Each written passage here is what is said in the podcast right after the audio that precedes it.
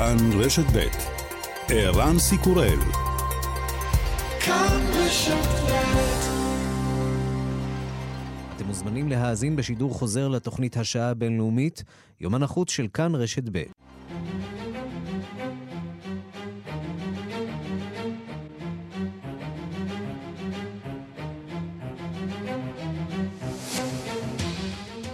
עשרים ושמונה במאי אלפיים עשרים ושלוש, והיום בעולם. מתקפת האביב של אוקראינה מתקרבת ואיתה התוקפנות הרוסית.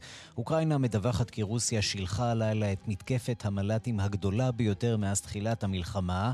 משרד ההגנה בקייב אומר כי מערך ההגנה האווירית הצליח להפיל חמישים ושניים מתוך חמישים וארבעה המל"טים מתוצרת איראן ששלחו הרוסים. שר ההגנה אולקסי דנילוב אומר אתמול כי המתקפה עשויה להתחיל היום, מחר או בעוד שבוע. בטורקיה נפתחו הקלפיות בסיבוב השני בבחירות לנשיאות, והמועמד הכמעט ודאי לניצחון הוא הנשיא ארדואן.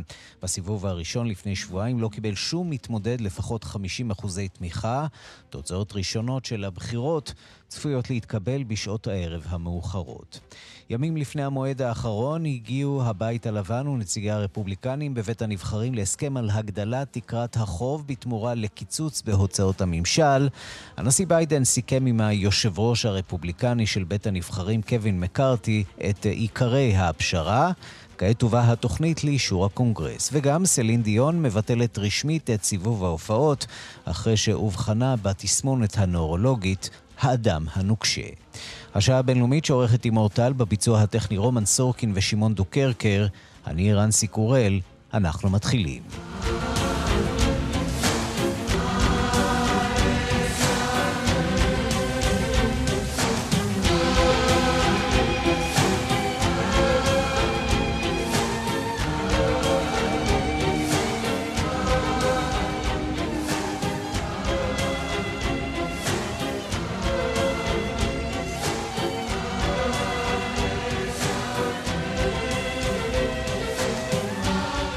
פותחים בקייב ששוב עמדה היום בפני מתקפה רוסית מסיבית. לא פחות מ-חמישים וארבעה מל"טים שוגרו לעבר הבירה של המדינה שנערכת עכשיו למבצע צבאי נרחב.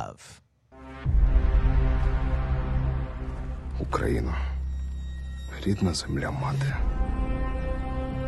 Господь, Отец наш небесный, благословите. Благословите. הגיע הזמן להחזיר את מה ששלכם, קורא הקריין בסרטון שהפיץ אתמול הצבא האוקראיני. אוקראינה, ברכי אותי, אני הולך להשמיד את אויבי המולדת, רוצחי אחיי ומי שאנסו את אחיותיי. מטרת הסרטון לעורר את הצבא האוקראיני לקראת מה שאולי יהיה אחד הקרבות המכריעים מאז החלה המלחמה לפני כמעט שנה וחצי. בלגוסלובי! נשרישותי נאטו! נאשו סשנו פרמסטו! נאשו סלטו פרמוגו! בחודשים האחרונים נדמה היה שלא הרבה קורה בחזית. שני הצדדים המשיכו לדמם, אוקראינה שחררה את חרסון, רוסיה כבשה את בחמות, האוקראינים או שלוחיהם ביצעו פעולות מוגבלות בהיקפן בתוך שטח רוסיה. בסוף השבוע עסקו הרוסים בהחלפת כוח שכירי החרב וגנר בחיילי הצבא בבחמות. במהלך החילופין דווקא נרשמה ירידת מה באלימות, אבל הכל ברור שמדובר באי שקט שלפני הסערה הגדולה. בחודשים האחרונים עסקה אוקראינה המותשת בבניין הכוח. חיילים נשלחו להתאמן על מערכות מתקדמות במדינות ברית נאטו. מדינות המערב העבירו טנקים, טילים ומערכות הגנה. הכל לקראת מתקפת האביב. האוקראינים לא ממש מגלים מה התוכניות, אבל מבהירים השלב הבא עומד להתחיל. אולקסי דנילוב, מזכיר המועצה לביטחון לאומי של אוקראינה. Мы визначимся, коли це почнеться, для того, щоб досягти максимального результату. אנחנו נדע מתי להתחיל. המטרה היא להשיג תוצאה טובה בשלב הזה של המלחמה. זה יכול לקרות מחר, ביום שאחרי מחר, בעוד שבוע. יהיה מוזר אם מפרסם כאן תאריכים, את זה אני לא יכול לעשות. אבל דבר אחד ברור, יש לנו כאן הזדמנות היסטורית להפוך באמת למדינה אירופית עצמאית. בצד הרוסי משדרים מידה של זלזול, שגריר רוסיה בבריטניה אנדרי קלין. It's a big uh, idealistic mistake to think that Ukraine may prevail. Russia is sixteen times bigger than Ukraine. We have enormous resources and we we can we we we hasn't just started yet to to act very uh, very seriously. זאת טעות אידיאליסטית לחשוב שאוקראינה יכולה לנצח. רוסיה גדולה פי שישה עשר מאוקראינה, יש לנו משאבים אדירים, עוד אפילו לא התחלנו לפעול בצורה רצינית מאוד. רוסיה ממש לא מתכוונת לוותר, בימים האחרונים היא משגרת עוד ועוד איומים לעבר מדינות המערב המסייעות לאוקראינה, בראשן בריטניה וגרמניה. מאות עובדים של ממשלת גרמניה במוסקבה, בהם מורים לגרמנית ממכון גתה, קיבלו הוראה מהרשויות ברוסיה לעזוב את המדינה. סגן שר החוץ של רוסיה, מיכאל גלוזין, הגדיר אתמול את דרישות רוסיה להסכם שלום עם האוקראינים. התחייבות של אוקראינה להכיר בכיבוש הרוסי בשטחים שנתפסו, והתחייבות לא להצטרף לנאטו ולאיחוד האירופי. רוסיה למעשה רוצה כניעה מוחלטת של אוקראינה, קייב ממש לא מתכוונת להיענות לדרישות.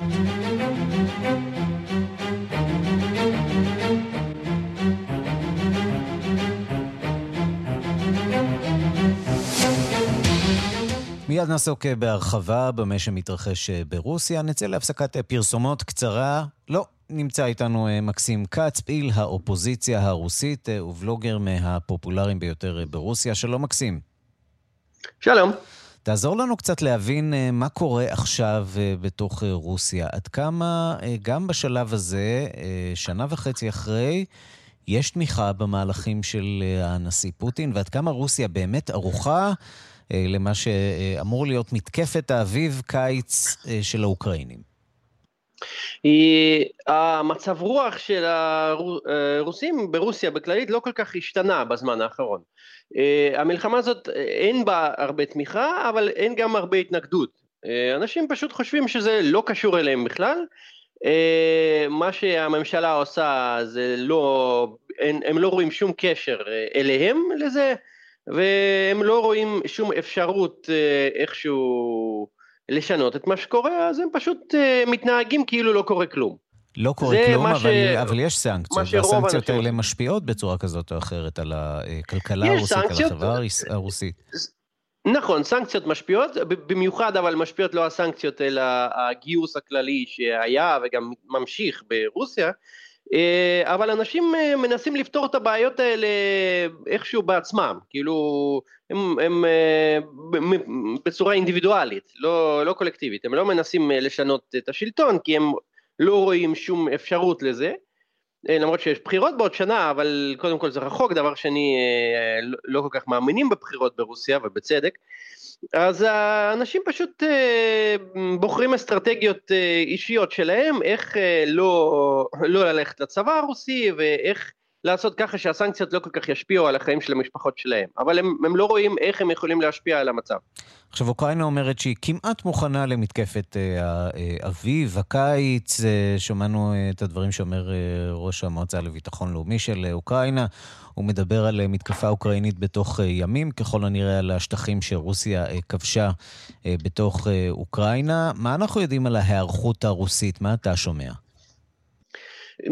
על המתקפה האוקראינית מדברים די הרבה, החל מסוף פברואר, ומחכים לזה ברוסיה, מצפים שזה באמת יקרה, הצבא הרוסי לא כל כך מוכן לזה, כי אין בו מספיק אנשים, אין בו כל כך מספיק ציוד, ומצפים שיהיו בעיות מהמתקפה הזאת. מצד שני אנחנו שומעים את השגריר הרוסי בלונדון, והוא אומר את הדברים ששמענו זה עתה. רוסיה היא מדינה גדולה פי שישה עשר מאוקראינה, יש לנו הרבה מאוד אנשים שיכולים לצאת לקרב הזה, עוד לא ראיתם קצה קצהו של היכולת האוקראינית, הרוסית, ואנחנו מתכוונים לעמוד מול האוקראינים. פי שישה עשר זה הוא לוקח שטח, כן. תושבים זה לא, אפילו לא קרוב לפי שישה עשר. כן, זה, זה, זה, פי, זה פי שלושה, כן.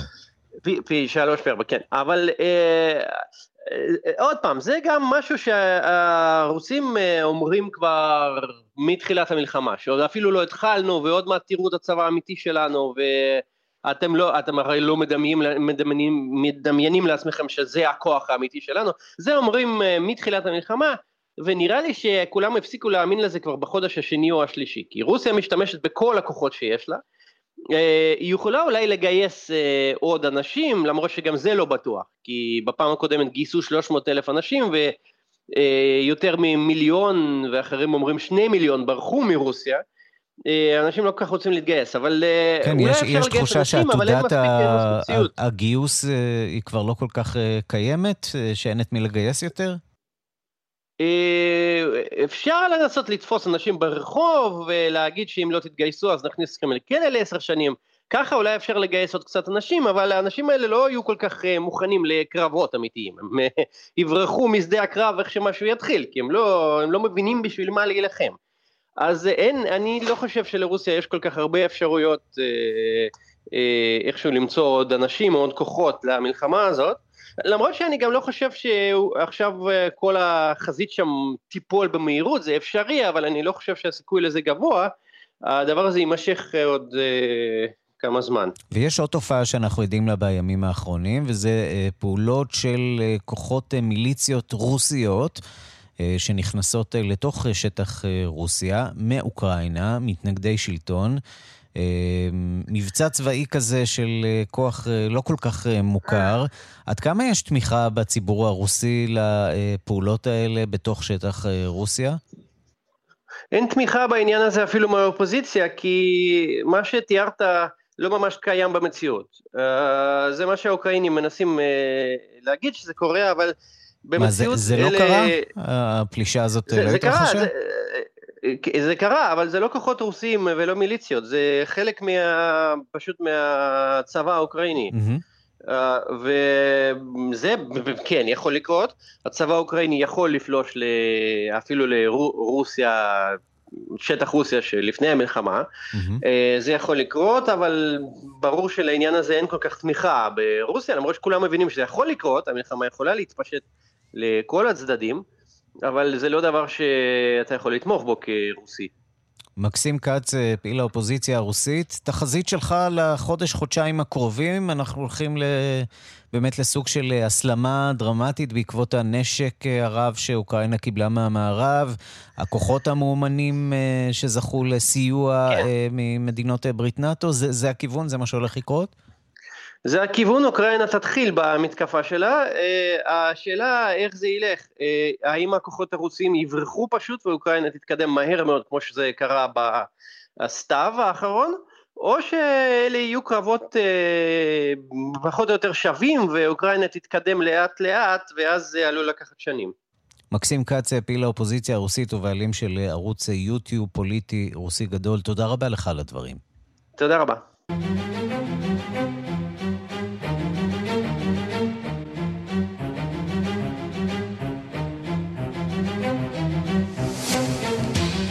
הקלפיות בבחירות בטורקיה נפתחו, זהו סבב הבחירות השני. המועמד הכמעט ודאי לניצחון הוא הנשיא ארדואן. בסבב הקודם, לפני כשבועיים, הוא לא קיבל חמישים אחוזי תמיכה, אבל היה מאוד מאוד קרוב לזה.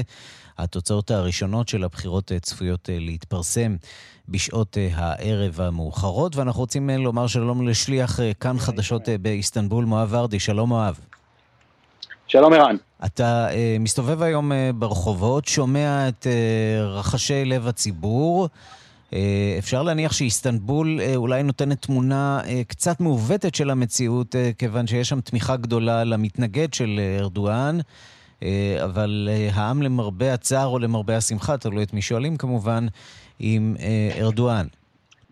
נכון, אני חושב שגם כשאתה מסתובב ברחובות איסטנבול, אתה יכול למצוא, אתה יודע, זה עיר של שישה עשר מיליון אנשים, אתה עדיין פוגש פה הרבה מאוד אנשים שתומכים בארדואן, ואתה פוגש כמובן גם אנשים תומכי האופוזיציה, אתה יודע, אני מוכרח להגיד לך שברחוב אתה לא רואה את הקרב הזה, זאת אומרת, אתה לא רואה ויכוחים, שלטים, חצוצרות, קריאות, כמו שאולי אתה רואה בישראל, נגיד מחוץ לקלפיות, או ביום בחירות, אתה רואה משהו מאוד אה, אה, דרמטי, אה, אבל כן, אין ספק שזה קרב, אה, אני חושב ש, ש, ש, שזה קרב על נפשה של טורקיה, אתה מבין? זאת אומרת, אה, זה שני, שני מנהיגים או שתי קבוצות אידיאולוגיות ש, שמציגות חזון שונה לגמרי הפוך לגבי טורקיה.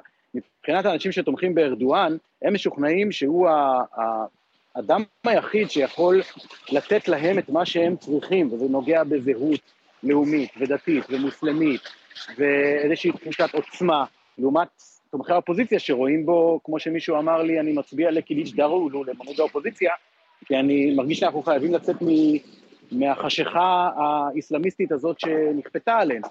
זאת אומרת, זה נוגע בדברים המהותיים ביותר בחיים של האנשים, זה לא רק איזה בחירה, אתה יודע, בין איזה ימין לשמאל כזה, כמו שלפעמים אנחנו רואים בדמוקרטיות במערב. זה במידה רבה סוג של מאבק על זהות המדינה, קצת ישראל הראשונה, ישראל השנייה, טורקיה הראשונה, טורקיה השנייה, נכון? הייתי אומר, הייתי אומר יותר מזה, תראה, יש הרבה מאוד... זאת אומרת, ארדואן מנגן על שני דברים, אחד זה הזהות הדתית, מסורתית, שנותן לאנשים תחושה של שייכות לאיזה ערכים שהם מאוד מאוד חשובים להם, מול האופוזיציה שהיא יותר חילונית, יותר מערבית, פחות לאומית, הייתי אומר, יותר ערכים אוניברסליים, אבל יש גם הרבה מאוד אנשים שמצביעים לארדואן שהם חילונים לגמרי, אבל מצביעים לו בגלל שהוא הצליח למצב איזה נרטיב של איזה מין טובים מול רעים, בגישה מאוד פופוליסטית שמאפיינת מנהיגים פופוליסטים של בעצם השכבות החלשות. זה מוכר לנו השיטה הזאת, כן. נכון, זה גם טראמפ קלאסי במובן הזה. זאת אומרת, אתם למטה, אלה שנמצאים בשכבות החלשות, אתם הטובים, ויש איזה רעים, איזה אליטה שרוצה לחבור לכוחות המערב, שכל הזמן מנסים לעצר את צעדיה של טורקיה ולפגוע בה, ואני ארדואן, המגן, המגן של טורקיה שלכם, כל הרעים ההם, ובמובן הזה האופוזיציה היא כאילו הרעים. בואו נשמע כמה קולות של מצביעים שהגיעו היום לקלפיות כאן באיסטנבול. Bu seçimden umut bekliyorum, gelecek bekliyorum, gençlerimiz için, milletimiz için. Bu bir referandum. Umarım her vatandaşlarımız da en doğru kararı verir. görünüşe göre Recep Tayyip Erdoğan kazanacak. אומר המצביע הזה שמבחינתו הסיפור היום הוא הקרב על העתיד, על העתיד של הילדים, על העתיד של הדור הבא של טורקיה, וזה קרב שחייבים לנצח בו, ואדם אחר אחריו אומר שארדואן צפוי לנצח, כי בסופו של דבר האופוזיציה עשתה טעויות, וארדואן זוכה לתמיכה רחבה מאוד פה. עכשיו צריך להגיד, ערן, חלק מהמיסוד כוחו של ארדואן, זה הדברים שדיברנו עליהם עד עכשיו, ויש גם עוד חלק, וזה האופן שבו ארדואן משתמש בשלטונו באופן מאוד אוטוריטרי, כלי התקשורת פה ניצבים לצידו, לא רק הערוץ הציבורי, כמו התאגיד שלנו שפשוט עובד עבורו, גם ערוצים מסחריים פרטיים של אנשי עסקים ששולטים בערוצים האלה, נמצאים בבעלותם, ופשוט לא נותנים לאנשי האופוזיציה לבוא, להתראיין ולהשמיע את דעתם, זאת אומרת, זה מאוד מאוד דומיננטי פה. הכל ביחד מייצר מצב שבו אתה פוגש לא מעט אנשים שאומרים, כן, המצב הכלכלי קשה, וטורקיה בהתרסקות כלכלית לא פשוטה, ועדיין אנחנו בוחרים בארדואן, כי מבחינתם הם לא מסוגלים לחשוב על אופציה אחרת לנהל את המדינה הזאת. הוא היחיד שיכול לנהל את המדינה הזאת, ומועמד האופוזיציה נראה נאיבי מדי, חלש מדי, לא מישהו אה, רב כוח בעוצמה, או לא מישהו שמשדר כוח בעוצמה, כדי שיתנו לו את ההצבעה. עכשיו, הערכות פעם שארדואן לוקח, זאת אומרת, mm-hmm. תסריט שבו ארדואן מפסיד, הוא תסריט מאוד מאוד אה, מפתיע, זאת תהיה הפתעה מאוד מאוד גדולה. יחד עם זאת, צריך להגיד, אה, גם לפי הסקרים פה, ארדואן זוכה ב-חמישים ושניים עד חמישים ושלושה אחוזים, זה לא פער נורא גדול, ויש... זה אומר שהעם חצוי בצורה מאוד מאוד ברורה וסימטרית יחסית. מואב ורדי, שליח כאן חדשות לטורקיה, תודה לך. אתה כמובן ממשיך לדווח גם בעולם היום שמיד אחרינו בכאן אחת עשרה, וגם לאורך היום עם תוצאות ההצבעה שיזרמו משם, מטורקיה. תודה רבה לך על הדברים. תודה. ושלום לדוקטור נמרוד גורן. שלום ערן. נשיא מכון מתווים ועמית מחקר בכיר במידל איסט אינסטיטוט שבארצות הברית. זה נראה סיפור סגור, נכון? על פניו זה אמור להיות סגור. ראינו את זה כבר במוצא יום הבחירות הראשון, שם הייתה באמת ציפייה מאוד גדולה באופוזיציה, הרבה תקווה, הרבה תחושת מומנטום. אווירת האכזבה שהייתה באיסטנבול בבוקר אחרי הבחירות בעצם ייצבה את כל הקמפיין ואת כל המהלך לסיבוב השני. שכמעט כל מי שתדבר איתו בטורקיה יגיד שהוכרע כבר לטובת ארדואן. ויש דבר אחד שארדואן לא יכול לנצח, וזה כמובן הגיל, והשנים חולפות, אין מה לעשות. השאלה האם יש לו גם יורשים שהוא בונה לקראת השנים הבאות, כיוון שלנצח הוא לא יוכל להישאר שם, למרות שהוא כנראה ללא ספק ינסה. ונשמע שזה יותר הבריאות מאשר הגיל, כי הגיל של ארדואן הוא לא כל כך מתקדם, אבל סימני השאלה לגבי הבריאות שלו מלווים אותו כבר כמה שנים, כולל במהלך הקמפיין שהוא הרגיש לא טוב, ואז צריך לעצור לכמה ימים. מה שמעניין שהרבה מאותם דמויות מפתח שסבבו אותו, שבנו איתו את המפלגה, שהיו שרים בכירים בה, בעצם כיום נמצאים במחנה היריב. בין אם זה עלי בבג'אן או אחמד דבוטולו, אחד היה ראש ממשלה, אחד היה כלכלה, אנשים שבעצם נטשו אותו לאורך השנים בגלל הסגנון, בגלל הריכוזיות, ולכן לא לגמרי ברור אם יש שם איזה דמויות משמעותיות שהולכות וצמחות, יש לו מעגל יועצים מאוד קרוב, אבל זה באמת איזשהו מעגל אמון סביב מנהיג אחד ששולט על המערכת, והדרך ליורש ברור עוד ארוכה. בוא נגיד כמה מילים על היחסים, גם עם ארצות הברית, גם עם ישראל, אלה יחסים מדורדרים במיוחד עם ארצות הברית, דווקא מישראל יש איזו מידה של יציבות בשנים האחרונות, כאן מתייחסים לבחירה שלו כ-better the devil you know, כבר מכירים, יודעים לעבוד עם ארדואן, יודעים שזה מתפרץ אחת לכמה זמן, אבל גם יודעים מה, מה, מה קוד ההפעלה של הצרה הזאת. באיזשהו מקום זה מאפיין את הקהילה הבינלאומית, בייחוד את המערב והערה של ארדואן, של הרבה ביקורת, מצד אחד, מצד שני, עשרים שנות ניסיון והיכרות, וביחסים עם ארצות הברית יש ביקורת גדולה על ארדואן משני צידי המפה הפוליטית בארצות הברית, כל צד מהסיבות שלו, אבל בהחלט כאילו כבר למדו לחיות איתו. כאן בארץ תמיד יש את הסימן שאלה הזה, גם בתקופה כמו עכשיו, שהיחסים השתפרו, לא רק כחלק ממהלך בילטרלי, כחלק מהאסטרטגיית מדיניות חוץ שארדואן עשה לשקם יחסים עם מדינות מסביב, סעודיה, אמירויות, מצרים, אולי קצת יוון אפילו, עדיין לא יודעים לאן זה ילך. האם הסבב הבא בעזה, האם המתיחות הבאה בירושלים, האם זה יהיה הדבר שיחזיר דברים לאחור? במידה מסוימת, היו לנו כמה ניסיונות בשנה, שנתיים האחרונות. ארדואן לא שבר את הכלים. נכון. יש סיבה שנראה תרחיש אחר בהשוואה לזה שראינו למשל במבצע האחרון? אני חושב שזו שאלה של היקף הסלמה, כלומר, גם הסוגיה של עזה וגם הסוגיה של ירושלים, הם היו שני העניינים שסביבם היחסים בין ישראל לטורקיה, בתקופה של ארדואן, ספגו מכות ונסוגו לאחור. הדבר הזה תלוי כמובן גם באינטרסים של ארדואן באותו זמן נתון, אבל הסנטימט הפרו-פלסטיני הוא קיים בטורקיה כולה, כולל בשורות האופוזיציה, ואם תהיה כאן איזושהי הסלמה, שאם לא עם ארגון אסלאמיסטי בעזה, אלא משהו משמעותי יותר סביב מקומות קדושים, סביב מהלך צבאי נרחב יותר, טורקיה לא תהיה מהמדינות האחרונות להגיב, בוא נגיד, באזור.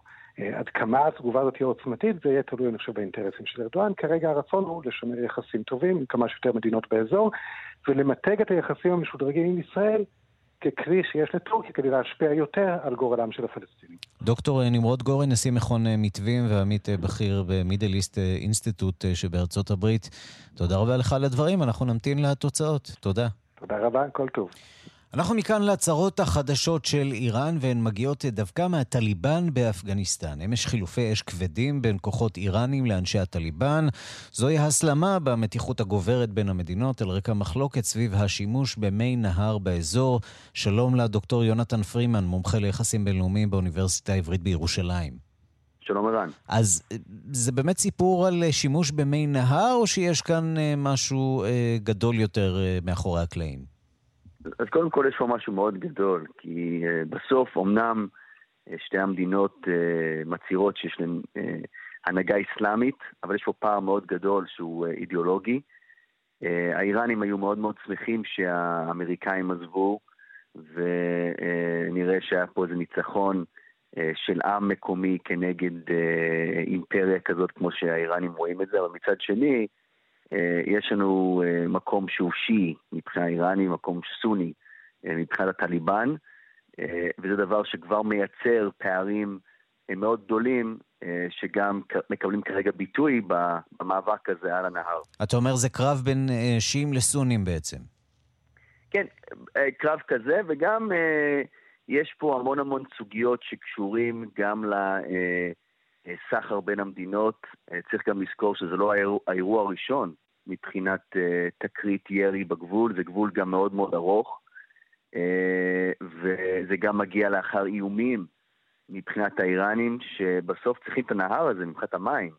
יש שם מחסור חמור מאוד מאוד במים, ויש פה גם טענה שהאפגנים מפרים אמנה, הסכם שהיה ביניהם לפני עשרות שנים. בואו נדבר על מה קרה באמת שם בגבול, כיוון שהמידע שמגיע משם הוא חלקי, ולא ברור כמה זמן הסיפור הזה מתמשך, ו- ובאיזה כיף, וכמה הרוגים יש שם באזור. מה אתה שומע? קודם כל שיש פה הרבה הרבה אי ודאות. צריך לזכור שאומנם הטליבן שולטים באפגניסטן, יש המון המון חשש מצד הרבה גורמים בעולם, וגם באיראן, שהטליבן לא בדיוק שולט שם, שכל מיני גורמים שגם מאיימים על איראן כמו המדינה האסלאמית, יכולים אולי להרחיב את הפעילות שלהם, ובמיוחד שמדובר פה על גבול מאוד מאוד ארוך. צריך גם לזכור שמאז שהטליבן תפס השלטון יש הגבלה יותר מסיבית של מידע שמסוגל לזלוג מהמדינה הזאת לעיניים במערב או לתקשורת הבינלאומית, וכמובן שהטליבן יש להם גם אינטרס להראות שהם בשליטה, mm-hmm. במיוחד על הגבול הארוך הזה, לאור זה שגם יש פה עניין של גאווה, שכבר שנים השלטון האפגני מדבר על זה שהם צריכים לשמור את המים לעצמם, אז יש פה איזה עניין גם פטריוטי שהם מנסים לקדם על ידי הפגנת נוכחות בשטח. ויש אולי גם אינטרס של מדינות המערב להדליק איזה סכסוך בגבול הזה, או שזה לא כיוון שהוא בהכרח צריך לעסוק בו?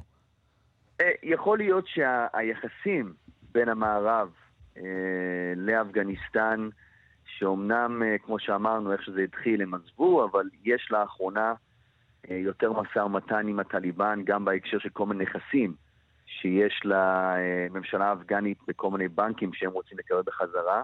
אז יכול להיות שהמיקום מחדש של הטליבן, או הפוטנציאל למיקום מחדש בהקשר של היחסים עם המערב, מעורר יותר זעם בקרב האיראנים, שהם כמובן מתמודדים בעוד סוגיות כמו הגרעין האיראני ודברים אחרים. אז, אז כשמדובר עכשיו על סוגיה שגם יכולה לתת כוח לאופוזיציה באיראן, בהקשר של אין מים, ויש לנו מחסור מים, והנה זה הפתרון, המיקום הזה יכול אולי לתת יותר מוטיבציה לאיראן לעשות שירים למול מדינה שהם אולי תופסים אותה כמדינה שכרגע אין בעל בית מסודר. דוקטור יונתן פרימן, מומחה ליחסים בינלאומיים מן האוניברסיטה העברית בירושלים. אנחנו כמובן נמשיך לעקוב אחרי החזית המעניינת הזאת שבין הטליבן לאיראן. תודה רבה לך על הדברים. תודה, איראן. ימים ספורים לפני הכניסה לחדלות פירעון, הצליחו נציגי הבית הלבן להגיע להסכמה עם בית הנבחרים. נשיא ארצות הברית ביידן אומר, זאת פשרה, לא כולם יהיו מרוצים. השלב הבא הוא השגת אישור הקונגרס לפני חמישה ביוני. שלום לכתבנו בוושינגטון, נתן גוטמן. שלום ערן. אז בוא נגיד קודם כמה מילים על הקונפליקט עצמו, מה בעצם נמצא כאן על סדר היום.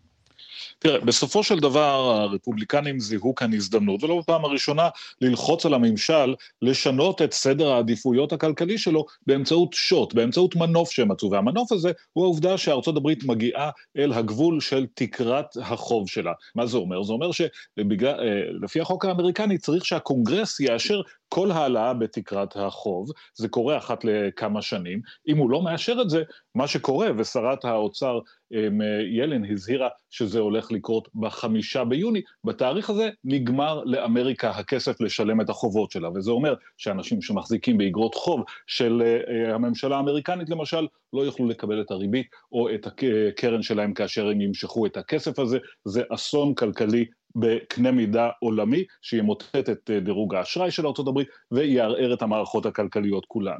ועכשיו מתחילים חודשים של משא ומתן, בהתחלה היעדר משא ומתן, ואחר כך משא ומתן בין הנשיא ג'ו ביידן ואנשיו, ליושב ראש בית הנבחרים. זה קצת פייק, נכון? כי הסיפור הזה תמיד איכשהו נפטר, אחרי שכל הצדדים מפגינים שרירים, ומוכיחים שהם עשו כמיטב יכולתם לעשות למען האלקטורט שלהם. כמעט, זה, זה כמעט נכון. זה נכון שבסופו של דבר כולם אומרים, טוב, כול, כולן האנשים מבוגרים ואחראים, אף אחד לא רוצה לראות את ארצות הברית הופכת לחדלת פיראון, ולכן יהיה איזשהו פתרון. אבל יש כל מיני אנשים בקונגרס, מכל מיני דעות, וחלק מהם, לחלק מהם לא אכפת לשרוף את המועדון, ולכן המשא ומתן הזה היה כל כך קשה. בסופו של דבר, ההסכם העקרוני שהגיעו אליו ביידן ומקארתי אתמול, משקף את העובדה ששניהם באמת הם נציגי האגפים הפרגמטיים, במפלגות שלהם, וההסכם הזה בגדול אומר, כן, אתם הרפובליקנים תקבלו קצת בתחום הקיצוצים,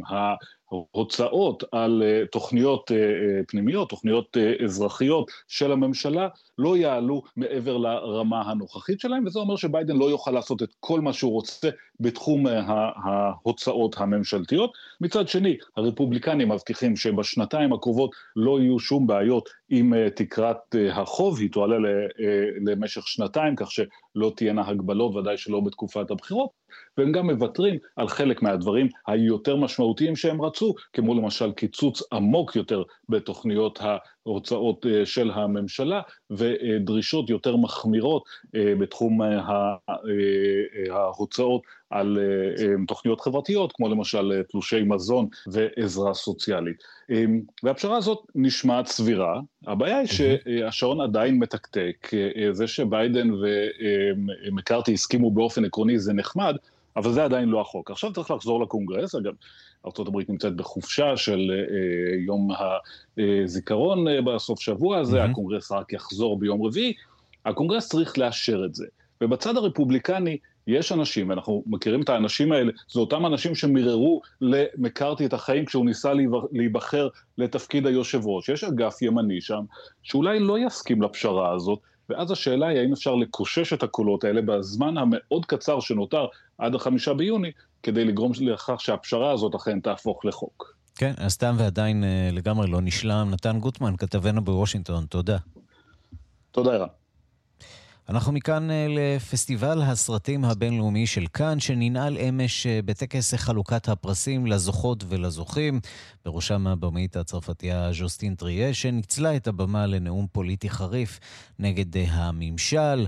הדיווח של כתבנו שליח כאן לכאן, גדעון קוץ. ההפגנות והשיבושים שבהם אימו מתנגדי חוק הפנסיה על פסטיבל כאן נחסכו בסופו של דבר ברובם ממנו, אבל ברגע המכריע בטקס הענקת הפרסים הנחיתה עליו דווקא הזוכה בפרס הגדול, דקל הזהב, הבמאית ג'וסטין טריה, מכה מכרעת בנאומה נגד הדיכוי של השלטון, כולל פגיעה בענף התרבות ובקולנוע, אבל בעצם סימלה בכך את חופש הביטוי והתרבות שנותרו בצרפת. Cette année, le pays a été traversé par une contestation historique, extrêmement puissante, unanime, de la réforme des retraites.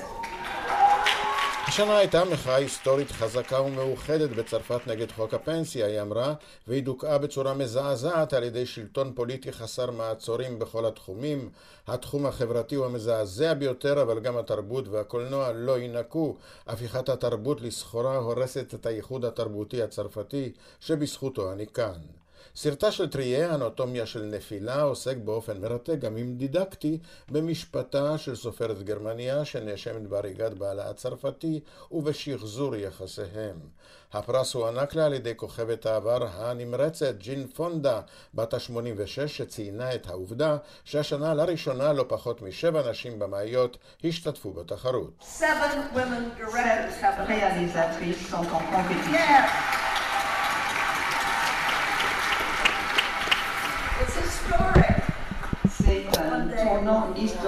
הפרס הגדול השני בחשיבותו של חבר השופטים בראשותו של הבמאי השוודי רובן אוסטלנד הוענק לתחום העניין סרטו של ג'ונתן גלייזר, העוסק בתיאור חיי המשפחה השלווים של מפקד מחנה אושוויץ רודולף הס ורעייתו בחבילתם הכפרית הצמודה למחנה ההשמדה.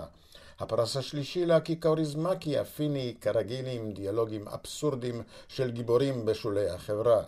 כוכבת סרטיהם של טריה וגלייזר, השחקנית הגרמניה סנדרה הולר, לא זכתה בניגוד לתחזיות בפרס המשחק והשאירה אותו לשחקנית הטורקיה מרווה דיזדר, שסיפקה נימקה את הנאום הפוליטי-חברתי השני של הערב, וכשהצהירה, אני מקדישה את הפרס הזה לכל אחיותיי שנלחמות כדי להתגבר על הקשיים ולהתקיים בעולם זה, ואינן מוותרות על התקווה, ולכל הנאבקים למען ימים טובים יותר שלהם הם זכאים בטורקיה. Bu ödülü Bunay ve onun gibi kadınların mücadelesine güç verilmek için ve bu ödülü kendisine layık görülen, görülenlere boyun eğmeyip eyleme geçen פרס הבמאי הוענק לווייטנאמי טרן אן הונג על סרט שרובו ככולו צילומי בישול ומנות מזילות ריר בסיפורם של השף בן המאה ה-תשע עשרה, דודם ואבותו הטבחית אחרי הקרנה, לפחות זכינו בארוחה לפי מתכוניו. קוונטין טרנטינו חלק כבוד לבמאי האגדי של סרטי הבי, רוג'ר קורמן בן ה-תשעים ושבע, שלא היסס להתייצב על בימת ארמון הפסטיבלים ואפילו לנסוע בכיסא גלגלים למסיבה הסמוכה. במאיות נשים ערביות שנעשה להן קידום יחסי ציבור בפסטיבל על ידי מדינות כמו סעודיה, ירדן או אמירויות זכו בפרסים חיצוניים, כמו פרס הסרט התיעודי לאסמד אל-מודיר מירדן על סרטה האימא של כל השקרים, ולקאוטר בן חניה מתוניסיה על סרטה ארבע בנות של אולפה, שמנסה להסביר את התגייסותן של שתיים מהן לארגון הצבא האסלאמי.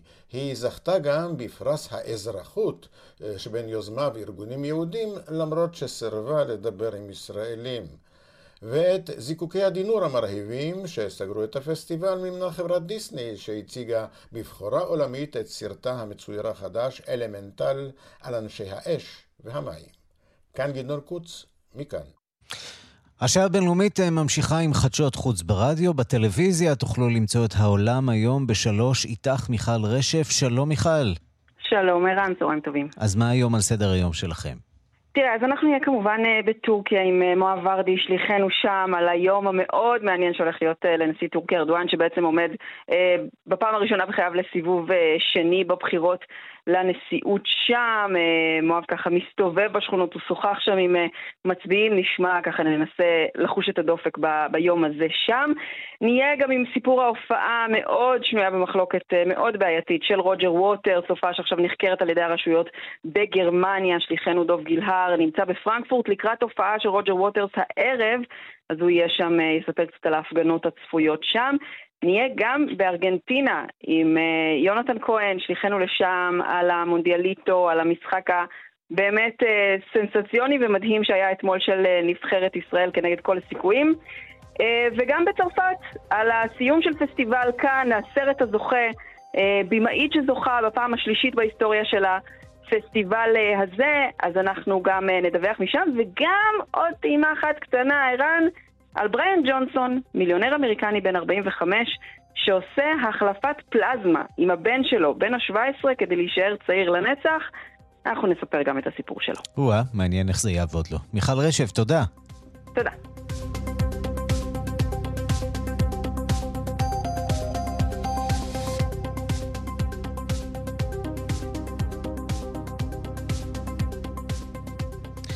ואת הדקות הקרובות נקדיש לזמרת טינה טרנר שהלכה לעולמה בסוף השבוע. בחירי תעשיית המוסיקה בארצות הברית וברחבי העולם פרסמו הספדים, כמה אפילו ביצעו מחוות לזכרה, ואנחנו רוצים לומר שלום לאלון פרוכטר. שלום ערן. מנהל התרבות של כאן חדשות בדיגיטל. היי. טינה טרנר, עבדה גדולה מאוד למוסיקה העולמית, למרות שלא הייתה מאוד פעילה בשנים האחרונות, כבר לא צעירה. נכון, מאוד נפטרה ביום רביעי בביתה בשוויץ, שם היא חיה בשלושת העשורים האחרונים. למה שוויץ אגב? א', כי בן הזוג שלה הוא משם, שוויצרי, צעיר ממנה ב-שש עשרה שנה, הם נישאו לפני משהו כמו עשור בערך, וכן, היא גם התראיינה בזמנו, היא הייתה מחלקת רעיונות מאוד במשורה בשנים האחרונות, סיפרה שאירופה היא זאת שנתנה לה את הקריירה מחדש, אז כן, שמה היא הלכה לעולמה בביתה, אחרי שנים שהיא הייתה חולה.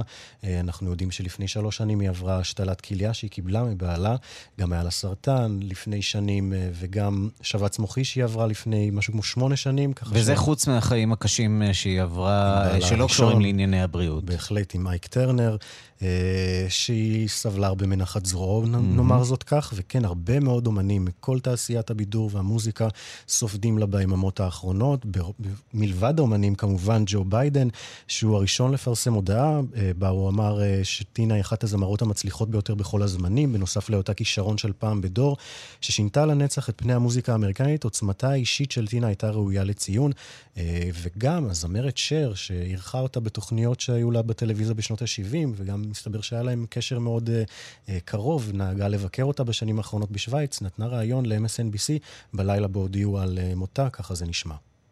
So I want you guys to just scream so she can feel your love. כן, אנחנו נגיד שזאת ביונסה, שביום שישי... שגם היא סופדת. בהחלט. אז בוא נשמע את הדברים שלה. Brilliant. I feel also very blessed to be here to perform once again in Paris after so many years.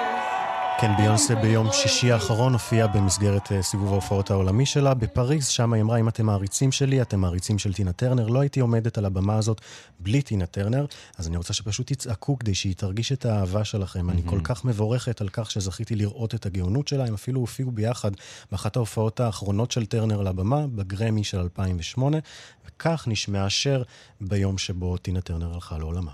Well, I think first of all she's one of the great artists in our in, in our generation, you know, like in rock and roll. I mean, she, there was no other person like her. You know, there there was no other person even, even could come kind of close to who she was. And as a woman, שאומרת ברעיון ל-אם אס אן בי סי, הייתה אחד האומנים הגדולים בדורנו, ברוק אנד רול, לא היה עוד אדם כמוה, גם אין מישהו קרוב למי שהיא הייתה.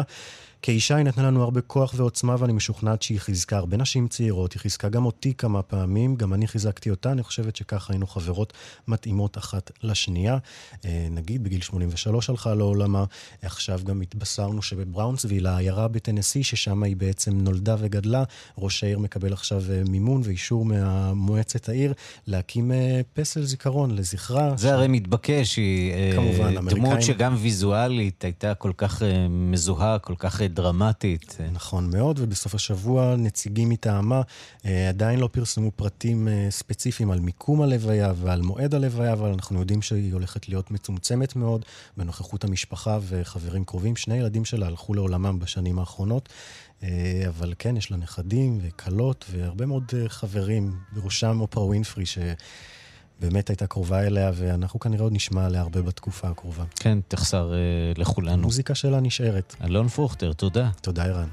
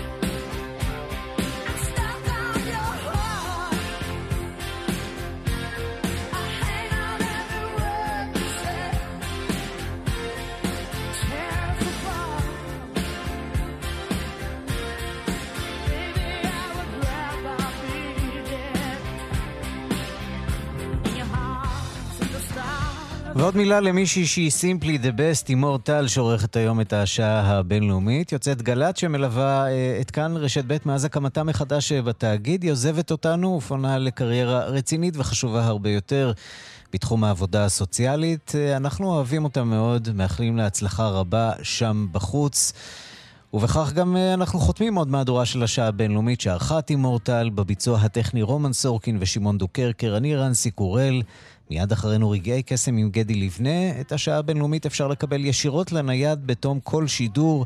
חפשו אותנו בכל יישומון הסכתים, אנחנו שם. להתראות.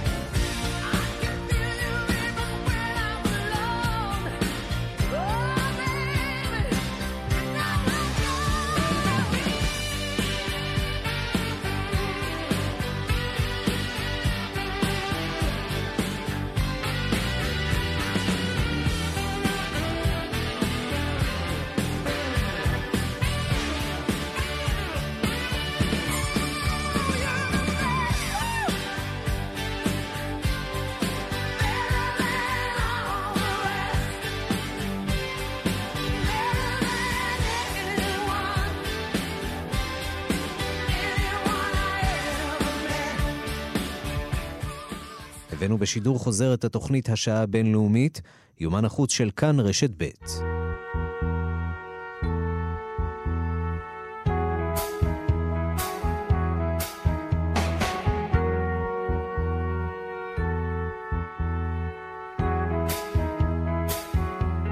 You're just too good to be true. Can't take my eyes off of you. You'd be like heaven to touch. I wanna hold you so much. At long last, love has arrived. I thank God I'm alive. You're just too good to be true. Can't take my eyes off of you. Part of the way that I stand, there's nothing else to compare. The sight of you leaves me weak. There are no words left to speak. But if you feel like I feel, please let me know that it's real. You're just too good to be true. Can't take my eyes off you. You're just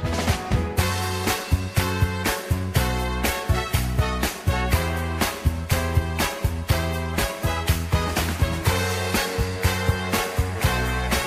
Can't take my eyes off of you.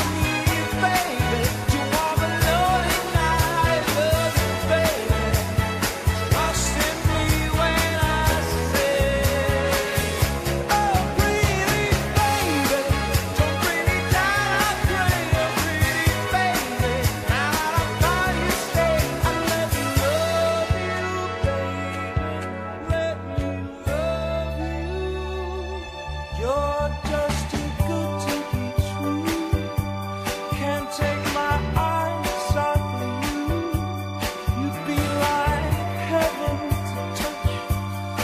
I wanna hold you so much. At long last, love has arrived. And I thank God I'm alive. You're just too good to be true. Can't take my eyes off of you.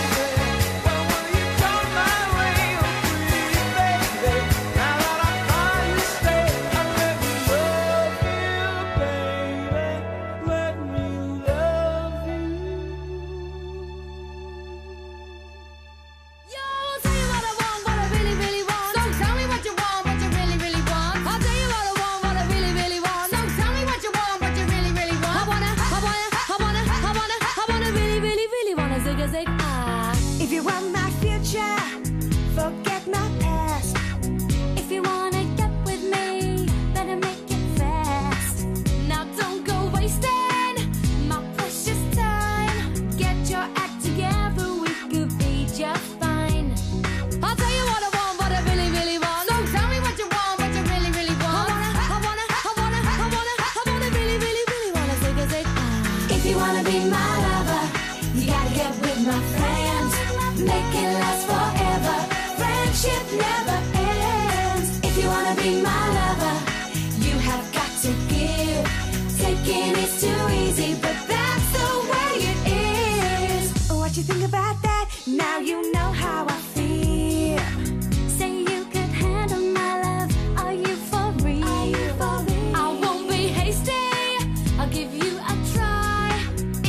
really bug me, then I'll say goodbye. Yo, I'll tell you what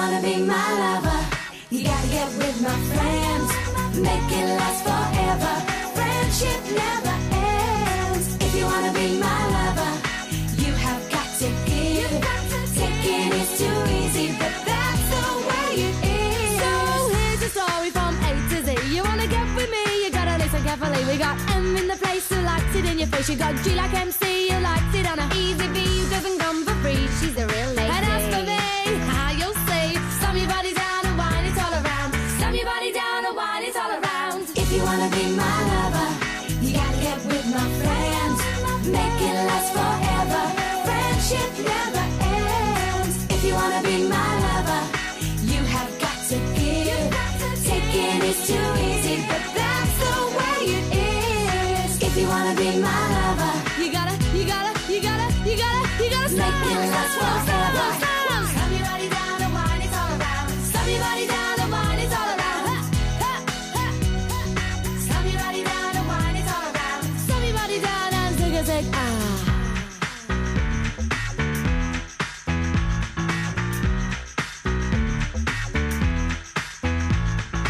If you wanna be my lover.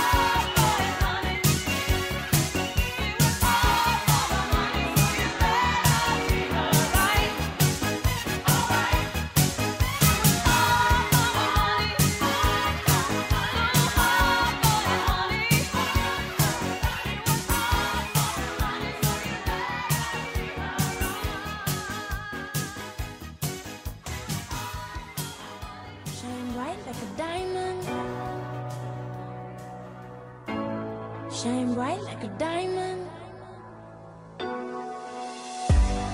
Find light in the beautiful sea. I chose to be happy. You and I, you and I, we're like diamonds in the sky. You're a shooting star I see, a vision of ecstasy. When you hold me, I'm alive. We're like diamonds in the sky. I knew that we'd become one right away. Oh, right away. At first sight I felt the energy of sunrise. I saw the life inside. So shine bright tonight. You and I, we're beautiful like diamonds in the sky. I too am so alive. We're beautiful like diamonds in the sky. Shine bright like a diamond. Shine bright like a diamond. Shining bright like a diamond. We're beautiful like diamonds in the sky. Shine bright like a diamond. Shine bright like a diamond. Shining bright like a diamond. We're beautiful like diamonds in the sky. Palms rise to the universe as we moonshine and Malay.